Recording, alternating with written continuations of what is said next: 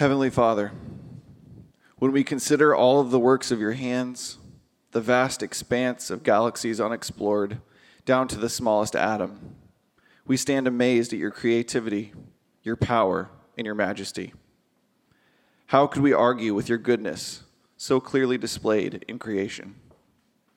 We are left with no choice but to praise you. We praise you for your holiness. There is none like you, worthy to be trusted without condition or reservation. We praise you for your kindness. You are a good father, giving good gifts to your children. We praise you for your gentleness. Like a wise shepherd, you lead us to a better way and restore us to still waters and green pastures. Lord, like your prophet Isaiah, we confess that we are lost. We are a people of unclean lips, and we dwell in the midst of people with unclean lips. We confess that we have sinned against you. We have made our dwelling in the world and sought peace and comfort in things that are not you and you alone. We repent and ask you to replace our sinful desires with a desire to be near you. We pray for soft hearts, that we would respond to your gospel in word and deed. All glory and honor are yours, Jesus, because you have atoned for our guilt and shame. Help us to walk in newness of life that only comes from you. Father, like children, we lack direction, we lack discipleship, we lack discipline. We crave the bread of life. Satisfy us in our deepest being with your word this week. We crave the community that you enjoy, Father, with your Son and your Holy Spirit. Satisfy us in our relationships with you and with your holy church this week. Our desire is to stay on the narrow path. Deal gently with us, Lord. Our souls are weary.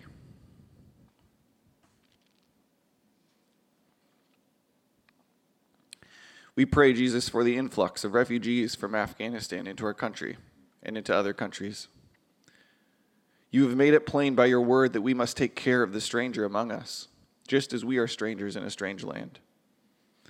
Give us opportunity to be your hands and feet in supporting those seeking refuge and safe haven.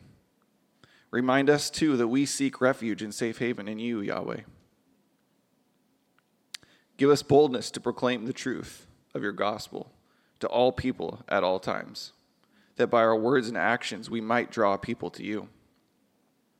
We pray for the local church, that you would steady us and keep us on the firm foundation of your word. We pray for the Well Church in Portland and Pastor CJ Coffee. Ground him in your word, strengthen the leaders there to endure. We pray the same for the fellowship at Bend and Pastor Lauren Anderson. And we pray for a continued fruitful partnership with them as we minister generously to the church in Burkina Faso. Just as you have welcomed us in, may we also welcome in the poor, the widow, the orphan, and the sojourner. Give us your heart for hospitality and love. And Father, we lift up all of the teachers, administrators, and students who are headed back to school this week. The uncertainty of this upcoming school year is weighing heavily on us. For the teachers trying their best to teach our children, for Jordan, Nolan, Britannia, Lauren, Katie W., Katie K., Heidi, Sarah M., Rachel, Darcy, Jenna, Jana, Sarah R., Keegan, Karina, Sarah N., Ruth, Kirsten, Dinah, Kylene, Stacy, Maddie, Dave, myself, and any others I may have missed, Lord. It's a lot of us in this church. May you give us all grace and compassion and abounding trust in your goodness and mercy and for all the students who are struggling with anxiety of many types. Comfort them by your Spirit. Remind them of your love for them in real, tangible ways. Give Kelton, Britt, Colby, and Rachel wisdom as they minister to them this school year. Jesus, we rejoice in the atoning work of your blood on the cross that cleanses us from our sin and defeats our enemies. Give us joy this morning as we proclaim your resurrection together until your glorious return. Give us ears to hear your word. In the name of our King Jesus, we pray. Amen. Amen. Thank you, Tyler. Can I have a seat? And you can open up to 1 Timothy 5. We're going to be continuing along going chapter by chapter and verse by verse in the book of 1 Timothy.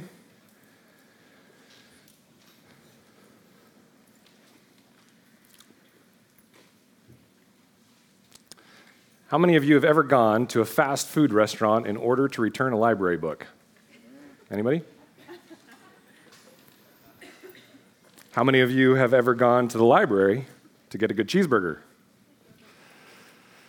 You probably haven't. Why? Because the mission and purpose of an establishment determine what its task and society's use of it should be. You would never go to a library seeking out, a, seeking out a cheeseburger because you know a library is a place where the public can receive books on loan. You'd never go to uh, a cheeseburger restaurant trying to get a book on loan because that's not what they're there for. Now, in our day of big box stores, we are very confused, aren't we? You can go to Costco seeking lumber and a great hot dog. We've started to develop a growing expectation that this idea no longer applies, and every place should be one stop shopping for all of our needs. But the fact remains an establishment's mission and purpose determine what its task and society's use of it should be. Now, let's take the same idea and apply it to the establishment, establishment called the local church. We live in the days of megachurches, which are indeed big box establishments. Kelly and I and uh, Patrick went down to a conference a few years ago at a church in California uh, where their baptismal uh, opens up out of a giant fountain outside that is the size of this building, right? Opens up, raises up, has, I think there's angels that come down from heaven and play. I mean, uh, pretty, pretty amazing. A lot of these megachurches uh, provide motivational speeches, matchmaking services for singles. They have the best coffee, maybe even restaurants on campus. They have lending libraries and bookstores, mental health services, travel agencies for religious related travel and tour, food pantries, soup kitchens, clothing closets, community gardens, support groups, schools, children's daycare throughout the week, playground equipment, and on and on the list goes. Now, I want to be really clear. Other than using the pulpit for motivational speeches, I don't think any of those things are inherently bad, are they? But the question remains are these things the mission, purpose, and task that Jesus established and Peter, Paul, and the apostles advanced as the church? You see, when we cloud the mission, purpose, and task of the church, we begin to cloud and most likely stray from the one true gospel and the Great Commission as well.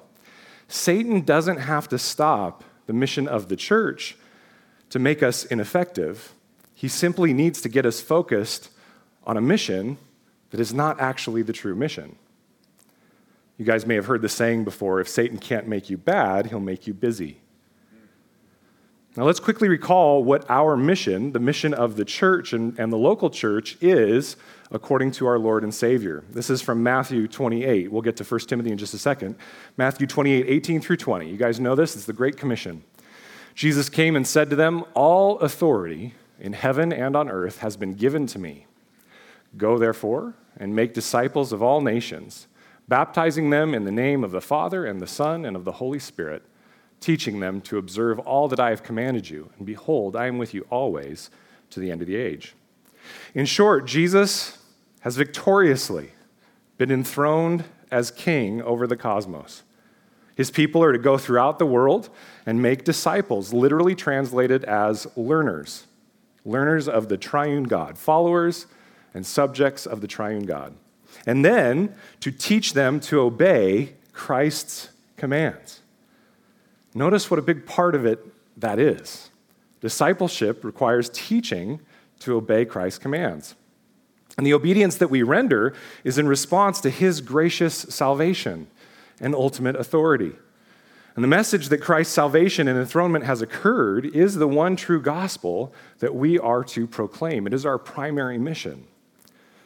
And part of that proclamation is to ask if someone has believed in this gospel and given their life over to Christ as King. And so I ask that question every Sunday, and I ask it again this Sunday. Have you given your life over to Christ as Savior, who saves you from your sins and forgiven you of them, and as Lord, King, highest authority in your life, to whom you obey without question? Are you in pursuit of obedience of his commands? Many of you who may have professed Christ, you may not be in pursuit of obedience of his commands. You may be relying upon the, the salvation of Christ as fire insurance for when you die. So that's the second piece of it is are you in pursuit of obedience to his commands? If not, if either of these questions the answer is no, one of us as elders and pastors, we would love to talk with you about what it is to pursue Jesus as savior and king and what it is to obey his commands. That is our job as a church. That's what our goal as pastors and elders is for you. This Great Commission is the commission of the group of people known as the church. But this often gets lost as other quote unquote missions creep in and supersede the core mission. In their book on biblical theology, uh, some of you may have grabbed it uh, outside uh, on the bookshelf. We have books, uh, not a bookstore, FYI, just books. Uh, it's the little purple book, the Nine Marks book by Roark and Cline on biblical theology. And in that book, they discuss churches that have a different focus other than proclaiming the gospel, which can, can quickly take those churches off course. One such church is described in their book as the quote unquote soup kitchen church. They summarize this church as one that has an accent of teaching that is, quote, more about mobilizing for what we should do for God than about the message of what God has done for us in Christ. It is about relieving suffering right where we are at, end quote. And they finish with this. They say, quote, when we feed the hungry and clothe the naked, we certainly want to hear the king answer on the day of judgment, truly I say to you, as you did it to one of the least of my brothers, you did it to me. But we also want to ensure that our churches don't just give away free soup. We're called to uh, to freely give away something that is able to sustain and satisfy eternally, end quote. Friends, it is so easy to do this, to, quote, give away free soup, end quote. Because very few people on this planet will come to you and hate you for clothing someone who has no clothes or giving someone food who is hungry. At its base, it is not offensive, and that is that is why even complete enemies of the cross will participate in these activities. But preaching the true gospel of Jesus Christ's death, resurrection, ascension, enthronement, and return, that's offensive to the world. It's offensive to the same people who might be doing these acts of mercy. And so, what happens is we convince ourselves that acts of mercy or benevolent care which are, in fact, as we'll see, implications and proper outworking of the gospel, we convince ourselves that these are the gospel, and they're not. They are not the gospel itself. And doing them does not fulfill our call to proclaim the gospel. They're not the gospel. If acts of mercy were just acts of mercy, just an implication of the gospel, and we all had that straight, then it is a true statement to say that every church should focus first on the gospel and then live out the implications of the gospel through acts of mercy. That's the proper ordering of it. But what the last hundred years has taught the church is that a focus on acts of mercy above and beyond the proclamation of the gospel, or more broadly, what has been termed social justice churches, will eventually lead to a removal and dismissal of the core truths of the gospel and of the Bible as a whole. And so it becomes a very hard line that a true Bible believing church has to walk, and as individual churches or believers in that church, because we have to balance the implication of the gospel that works itself out in acts of mercy while also keeping as our priority the call to evangelize and disciple the lost. How do we stay true to God's command to generously care for the vulnerable amongst us and others outside of our church that we're calling to convert, while also at the same time prioritizing the proclamation of the gospel itself? In our current day, this is a question every Bible believing church has to answer. Well, I think Paul has some principles for us in our text today. This text that we have before us it speaks specifically to this conundrum.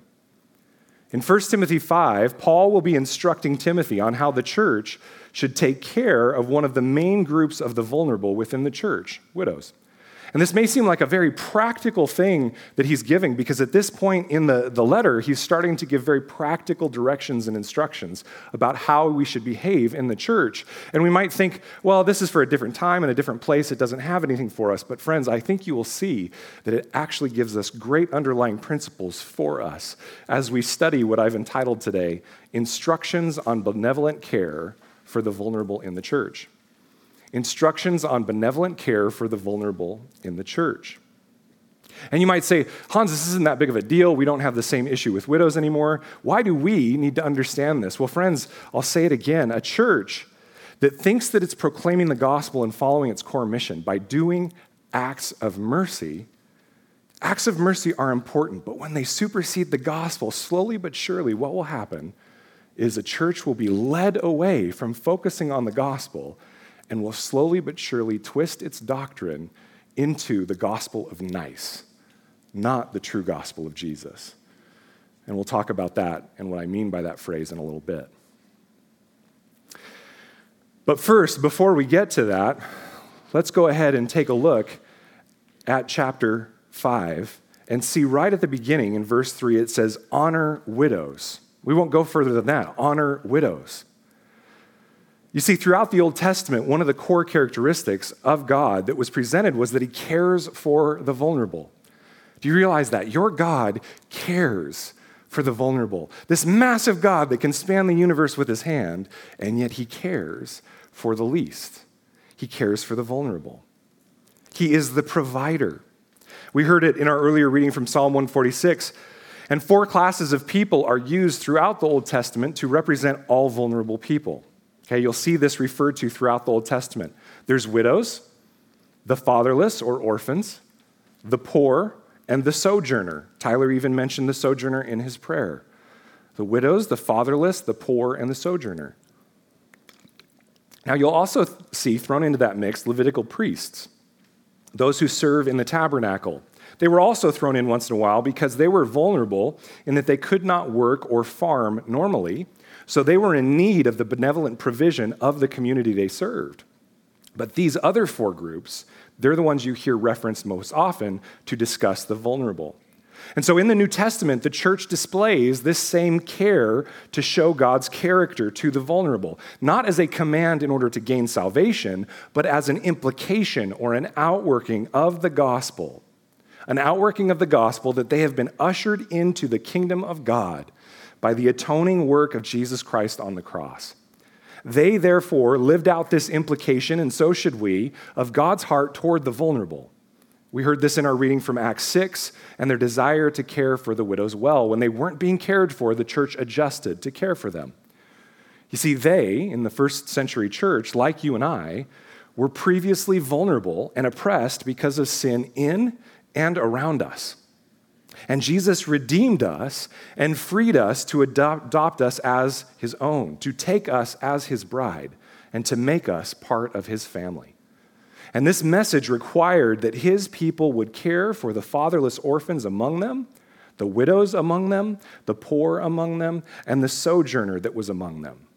In doing this, in that care, the church became a peculiar people the family of God, the household of God. And these acts differentiated the church from the world around them at the time.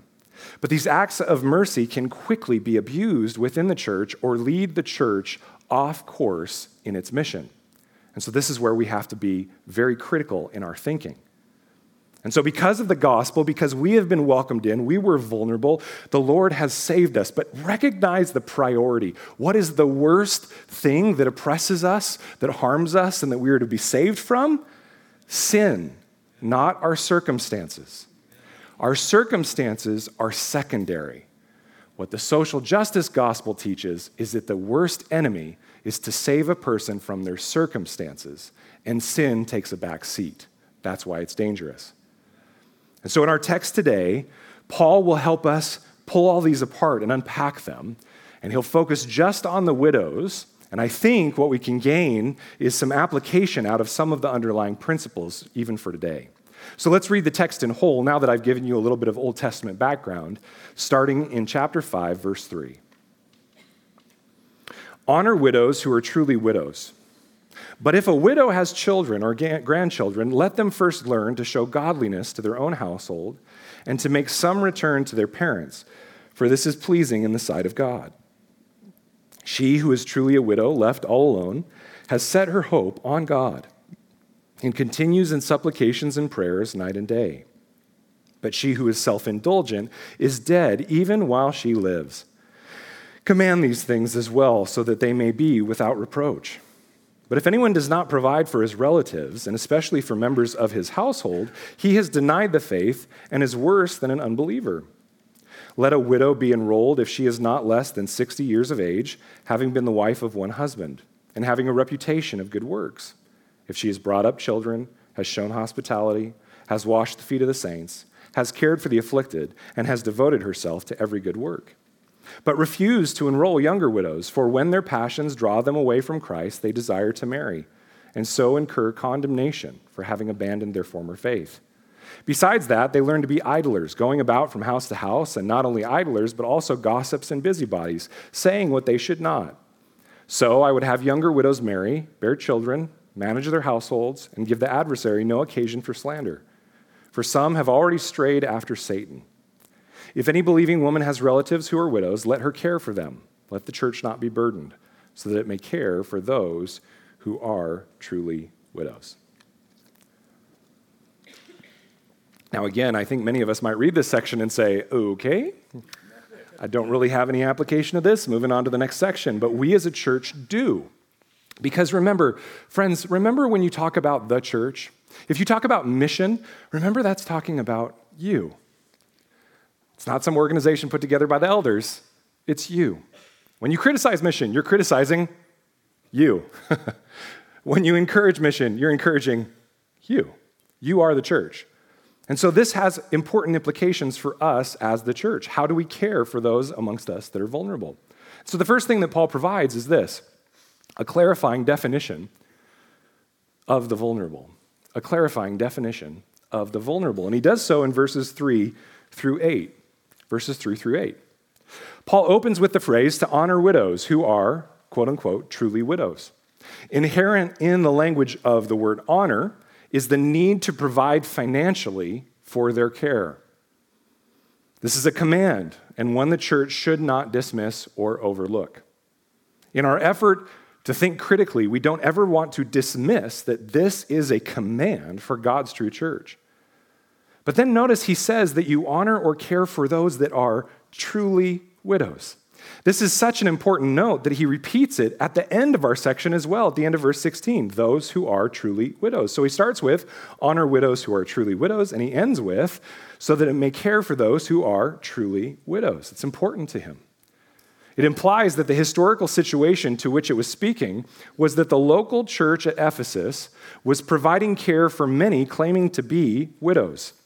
Unfortunately, they should have been caring for some who were not being currently cared for, as in Acts 6, and they should have refused care to some for whom care was being provided. This was a situation that needed discernment. In other words, innate to the situation is the fact that Paul believes that not everyone who is asking for help should get help. Poof.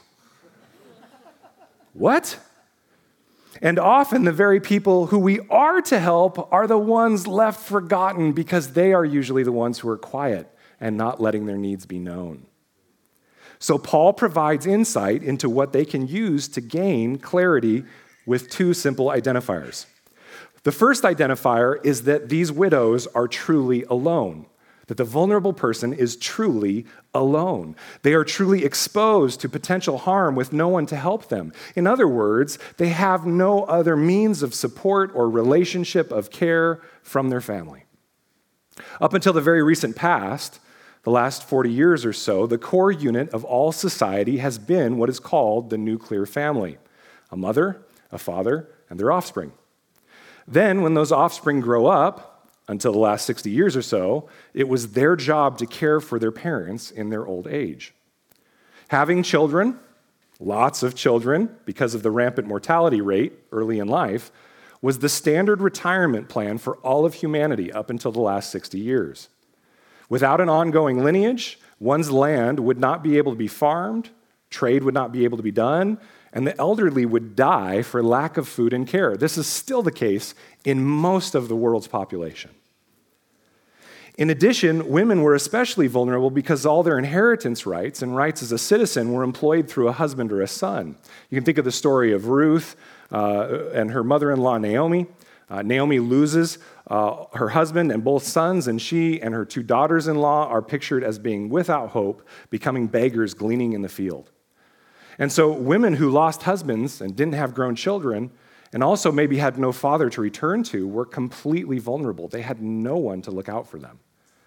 And so, the implied historical context of the situation was that there were multi generational families within the local church of Ephesus in which there were w- women who had lost their husbands, but they still had grown children and grandchildren who could take care of them. And yet, these self proclaimed Christians weren't fulfilling their duty to care for the widowed mothers or grandmothers. And so, calling upon the idea of the fifth commandment to honor your father and mother by returning the care that the parents showed them and providing for them and raising them as children, they would do so by caring for the parents or grandparents in their old age. And this is the godliness that they were to show their own household. And notice that Paul uses that phrase in verse 4 there. He says, uh, to show godliness to their own household, to make some return to their parents, for this is pleasing in the sight of God. It's the same word, household, used in chapter 3, verse 15, that Paul uses to describe the local church. In other words, the household of the church is made up of the smaller subunits of godly Christian households within it. And we are family members in Christ, absolutely, but within that, we bear responsibility for care and discipleship first and foremost within our own families. This is why we tell you, men, you have to be the pastors of your own home. You have to lead your families in discipleship. If you're outsourcing that to our youth ministers, you are failing. Period. We don't outsource to the church, we start with our own responsibility, and then we ask for assistance in it. And the fact that this was not being done was making the witness of the church look horrible in the eyes of the surrounding pagan world because Paul is implying even unbelievers take care of one another within their own families. And this is the reproach he is discussing and why he commands for it to be corrected in verses 7 and 8. Command these things as well so they, they may be without reproach. If anyone does not provide for his relatives, and especially for members of his household, he has denied the faith and is worse than an unbeliever. If God has one of, one of his core qualities as provider, when we, especially as men, are not providing for our relatives and our family, there's a problem. We're ruining the witness of God's character. It's core to Christian ethics that we take on responsibility, especially as men, to provide for our families and to look out for the welfare of our extended families. We don't shirk responsibility and place it on someone else's shoulders. We accept that responsibility and bear it to the glory of God. Friends, whether it be in our own home or in our own church or society, we need to ask ourselves the question of are we finding reasons to ignore our call to care for the truly vulnerable?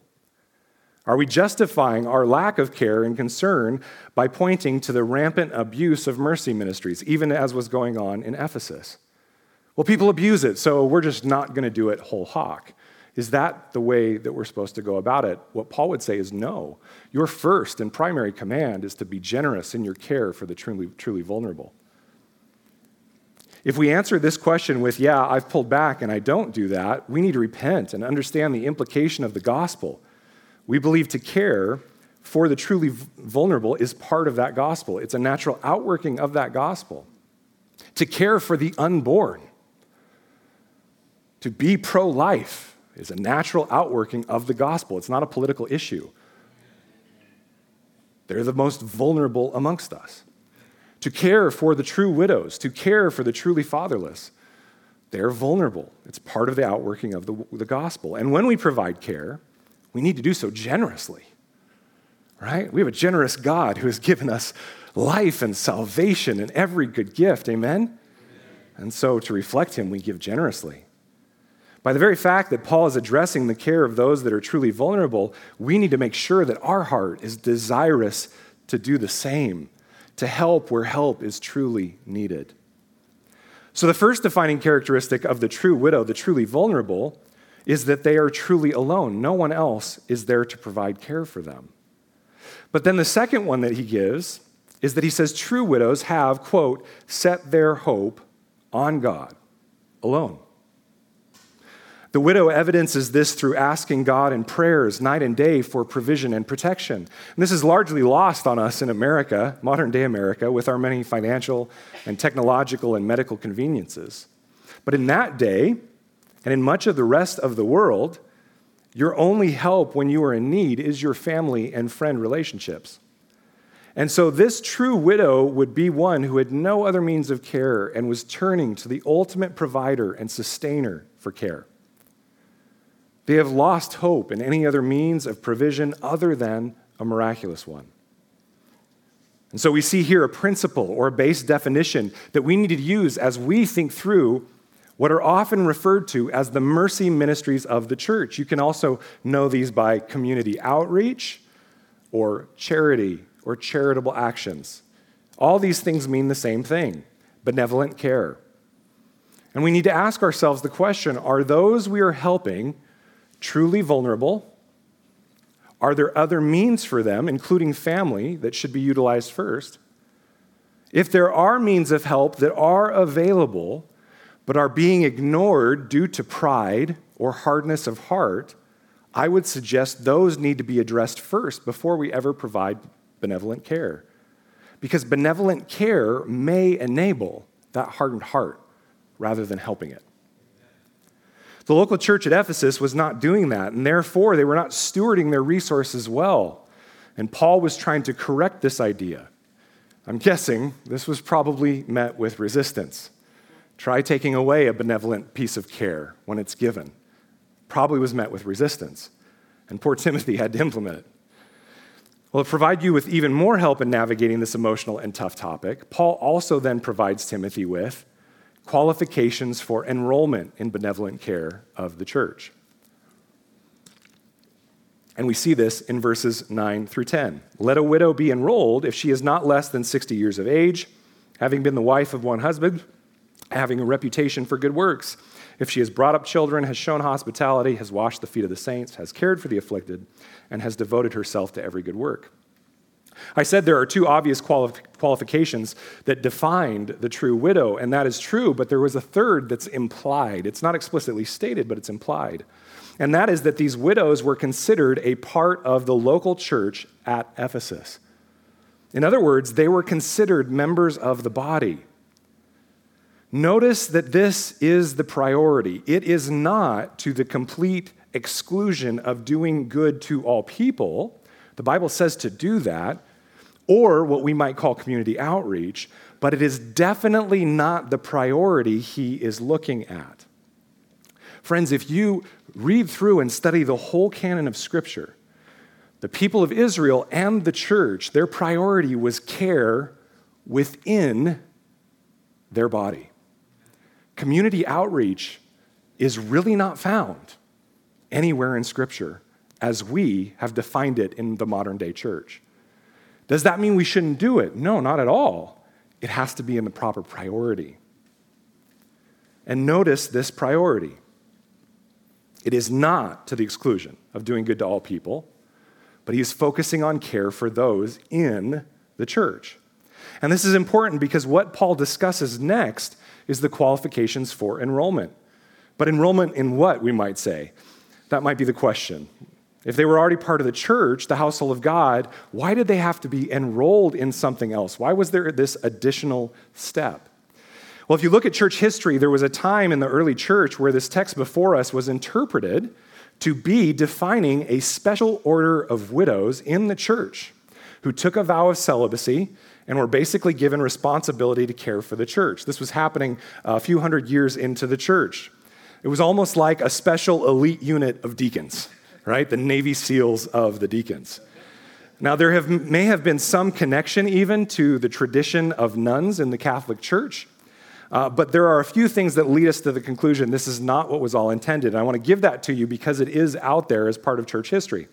First, Paul just got done telling us in chapter 4 that leaders, church leaders who forbid marriage, are speaking a false doctrine. That's in chapter 4, right? It says in chapter 4, verse 2 through the insincerity of liars whose consciences are seared, who forbid marriage and require abstinence from foods that God created to be received with thanksgiving. Okay? And so he just got done saying those who forbid marriage are actually speaking a false ascetic doctrine. Secondly, just a few verses later, Paul, uh, here in our text today, will call on younger widows to marry, to go ahead and marry. And thirdly, rather than seeing the list in verse 10 of qualifications as things expected of the widow to do as part of this special elite unit, they are the things the widow has already been doing, and one of them is to be the faithful wife of one husband. Now, these are all things that they're supposed to do. They're simple past tense verbs. In other words, they've already been done. And so the enrollment is not for a special job or role in the church, it's caring for those who are already very much part of the church. Hopefully that makes sense. The plain reading here of what they're to be enrolled in is that these widows were being added to a special list in the local church of ongoing financial support, or what we would call ongoing benevolence. The early church was ordered in a way where there were one time gifts to people in need, but then there were also those who would receive regular distribution of foods or funds, such as outlined in our earlier reading from Acts chapter 6. You can see this if you ever go over to Burkina Faso with me. There are churches that have uh, one gathering. It's really cool. They put the bucket out front. Uh, all of you introverts would be out of luck because you have to dance up, and then you put your money in, and you dance back to your seat and sit down, and then they do the widows collection. And you dance up, and you give some more money for the widows, and then you go and dance and sit down. I think we should do that here. What do you think? Ryan, Tyler, should we start doing that? Yeah? No? Tyler's the most introverted amongst us, and so he says no. right? And so this was part of what they would do. They would do ongoing benevolence for the, the widows in the church. The church was responsible for them, in essence, in an ongoing way. Since they didn't have a provider for them, the church would be that provider. But not just anyone could be enrolled, they had to qualify. Again, in our current day church, what? They had to qualify. Now, this might be odd, possibly even offensive to our modern sensibilities. All that is necessary for someone to get material provision through welfare in our society is for them to raise their hand and say they want it. But, friends, before you think I'm going down a track of political commentary here, please realize that this is an inherently biblical issue and an issue of discipleship. The Bible's worldview does not make room for benevolent provision or what we might be term, terming welfare in our day doesn't make room for it without qualification. For example, Paul said quite clearly that the Christian church was not to provide handouts. Would you turn with me to Second Thessalonians really quick? Go back to the left to Second Thessalonians. It should only be like a page or so. Maybe not even that in your Bible. Second Thessalonians chapter 3.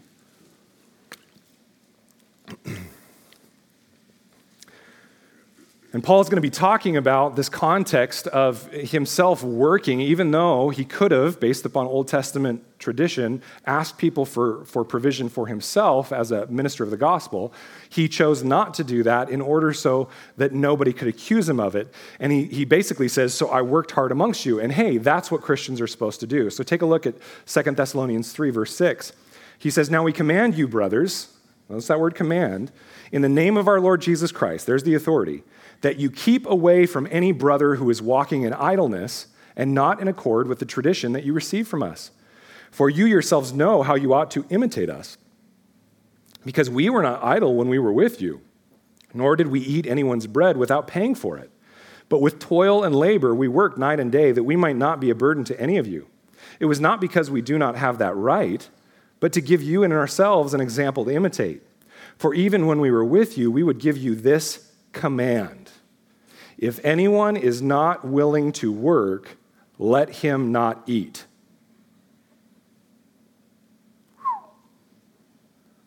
I'm waiting to walk into the soup kitchen that has that above the place where they hand out soup. If anyone is not willing to work, let him not eat. For we hear that some among you walk in idleness. Not busy at work, but busybodies.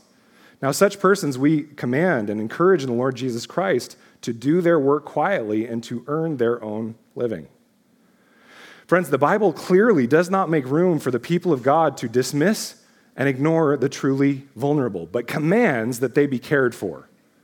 So, this is not trying to get out of that. Because at the same time, the Bible also presents a worldview that does not make room for handouts and mercy ministries to anyone who asks for it. Our worldview must conform to the Bible, not the other way around. And to do this, friends, to do it this way, is the difficult path. To say no more handouts, people have abused it, that's easy. Then you just ignore everybody. to say let's give help to everyone who asks, that's easy. Why? Because everybody will love you for it. To say we need to be discerning because our ultimate goal is not the soup or what have you.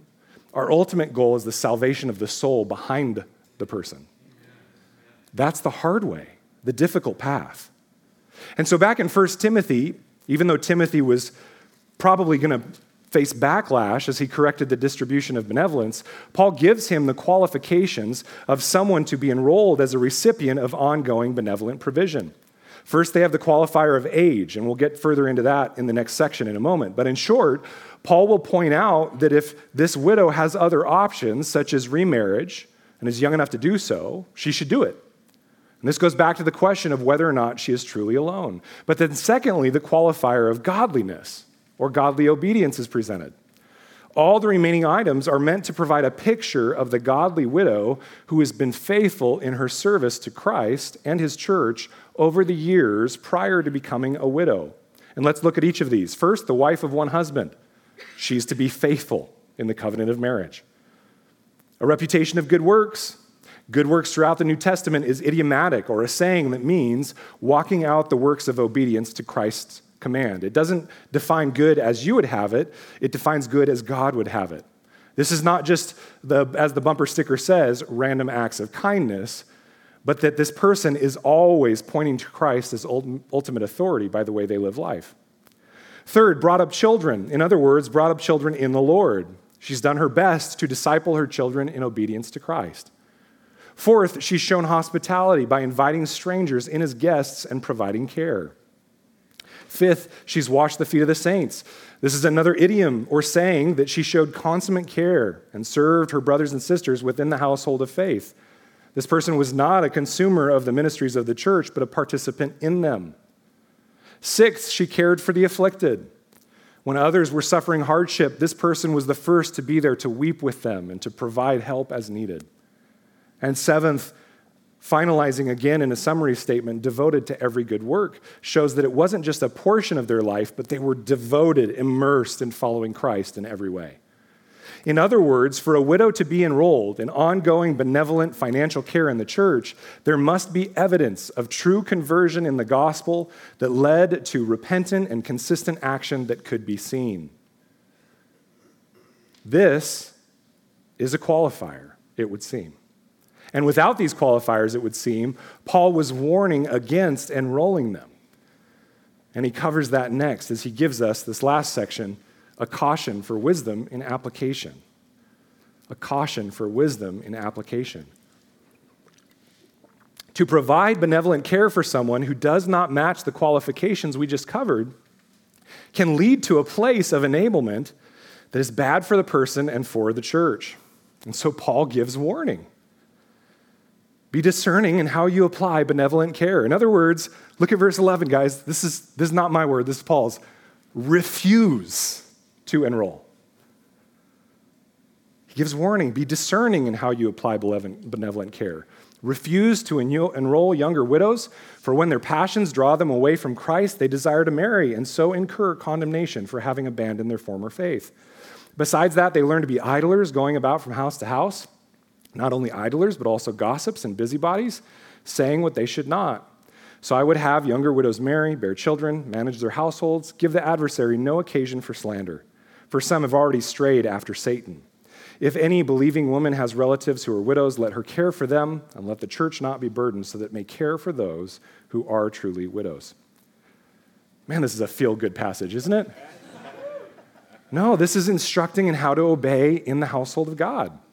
The situation at Ephesus was that there were younger women who were widowed who had been enrolled in this ongoing situation of care. But then Paul communicates some of them were growing increasingly desirous of marriage, possibly even, Paul indicates, because of sexual desire. They would then be pulled into any relationship, regardless of whether or not it pointed them towards Christ, because their idol, it seems, was to be married and have companionship. And this superseded their desire to serve Christ and the church. Paul states clearly that when this became obvious, it was like they were abandoning their former faith. They had, in essence, used the church for benevolent care when it was convenient, but then when a husband came along and became available, they threw off the need for the church community to pursue the husband instead. They also showed the opposite in contrast to the true widows in their desire to work hard in serving the Lord and his people. The true widow showed a life of godliness and service, but the false widow that was manipulating the church for their own benefit were using the benevolent, uh, benevolence provided to enable a lazy and destructive lifestyle. Rather than serving, they were going from house to house, gossiping and sowing division amongst the body. And so Paul states clearly that he would have that, what he would have them do instead. Because they are younger and have the chance of remarriage, he commands that they remarry, bear children, serve their households. This would keep them busy at work through service and would limit their ability to be used by the enemy to cause issues or sow division in the church. Some, it seems from verse 15, had already deserted the church for the arms of a husband in idolatry. It could have been the case that some of these women were aligning and possibly engaged in illicit behavior, even with some of the false leaders mentioned earlier in the book uh, in the, the church of Ephesus. Paul uses similar language in 2 Timothy, which he wrote to Timothy at Ephesus, where he says, For among, uh, among folks who are sinning in the church are those who creep into households and capture weak women, burdened with sins and led astray by various passions. So there was something going on in the church. We can't put our finger on exactly what, but there was something going on with these younger widows and, and uh, possibly even the false leaders. And so Paul ends this section cautioning Timothy to have wisdom and application by reinforcing that if someone has another means of support, they should take it. And if someone in the church has the ability to care for those that are vulnerable in their own family, they should do it. All of this is to give the church the ability to care for those who are truly in need.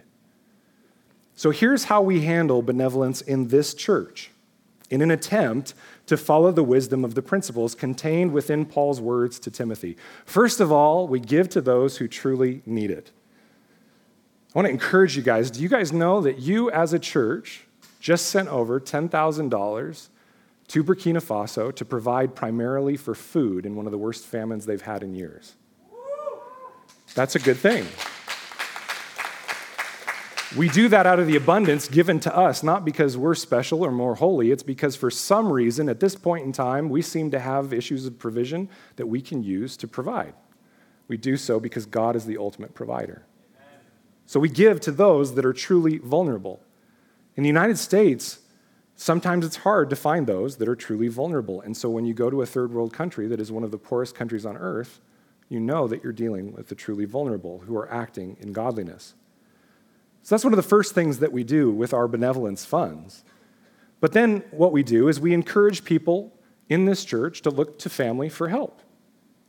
And then various assistance programs that are available. We all pay taxes, and in this society, the government assists with some of that stuff. And so we encourage people to make use of those programs. It's what our tax dollars go to.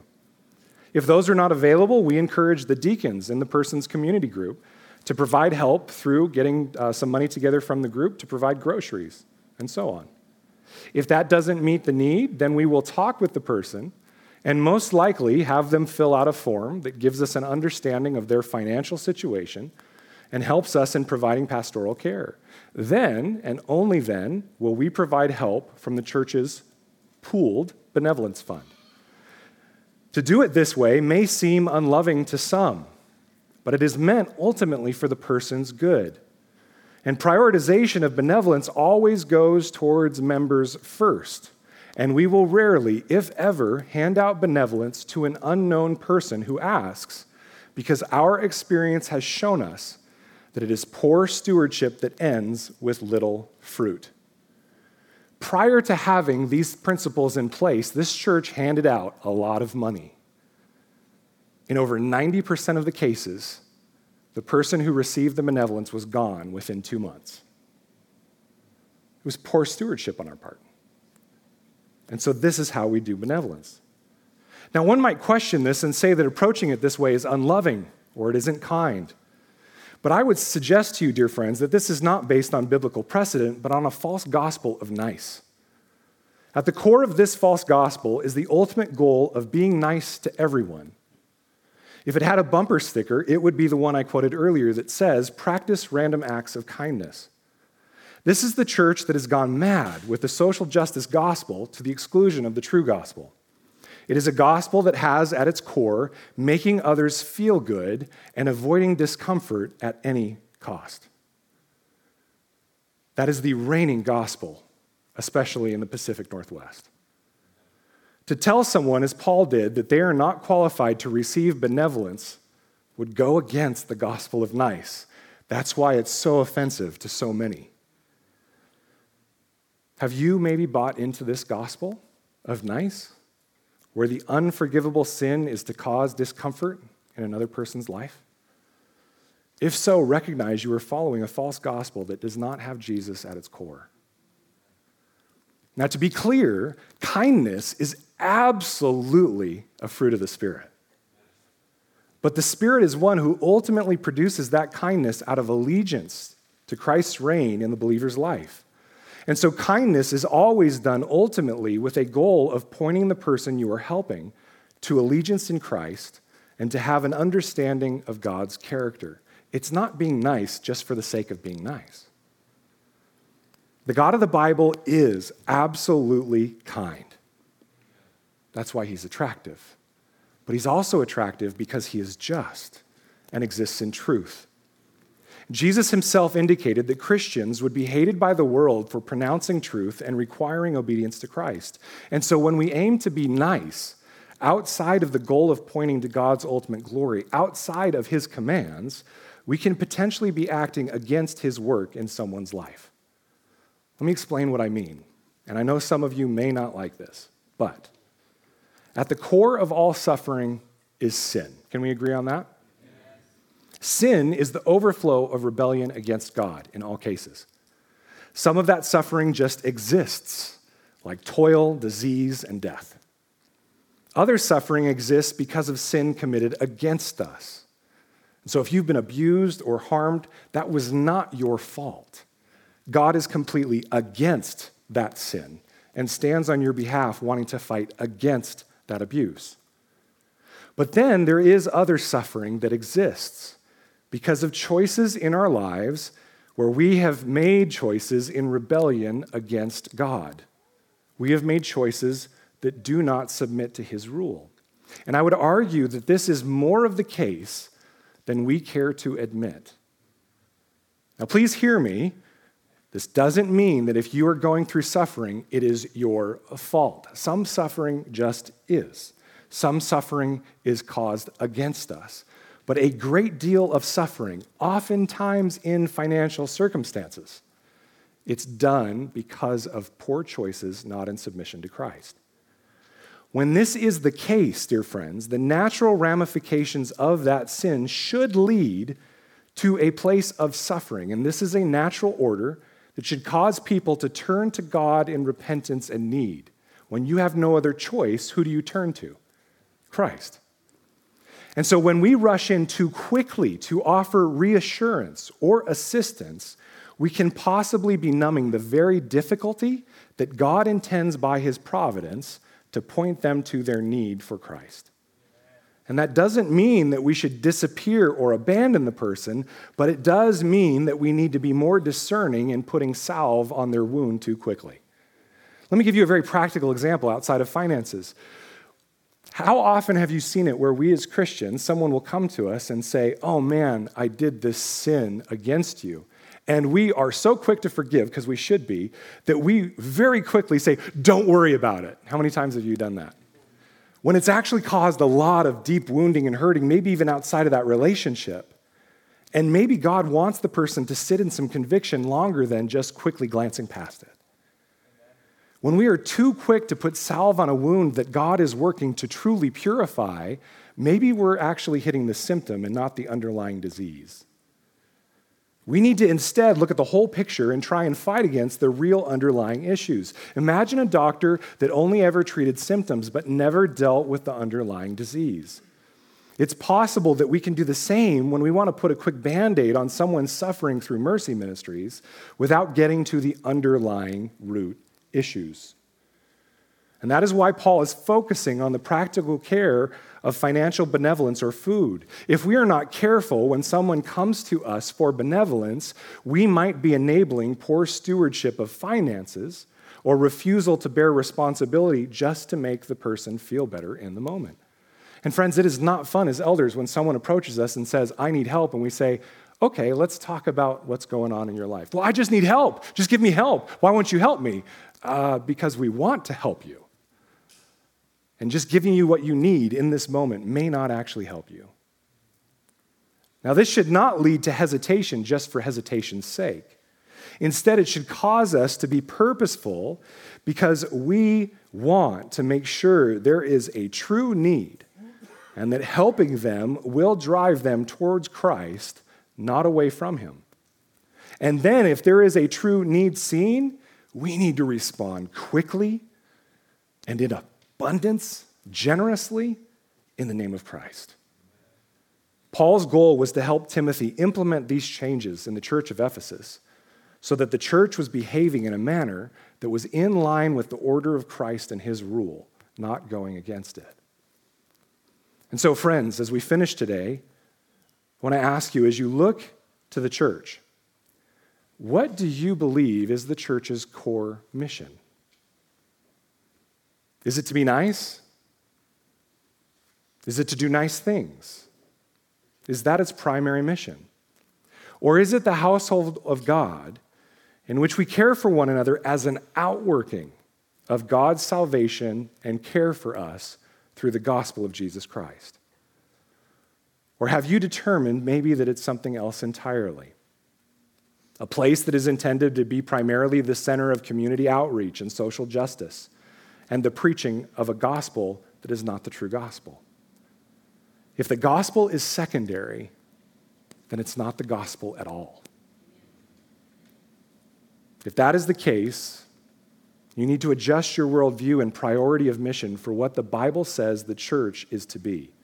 That is what Paul was doing in Ephesus adjusting the care ministry so that it enabled godliness and a witness of God's true character rather than distract from it. And so this morning, as we consider Paul's instruction on benevolent care for the vulnerable in the church, may the church have ears to hear what the Spirit is saying to it, and may it inform our care for one another, our care for the community around us, and the priority of preaching and living out the gospel and its implication in our midst. Amen? Amen.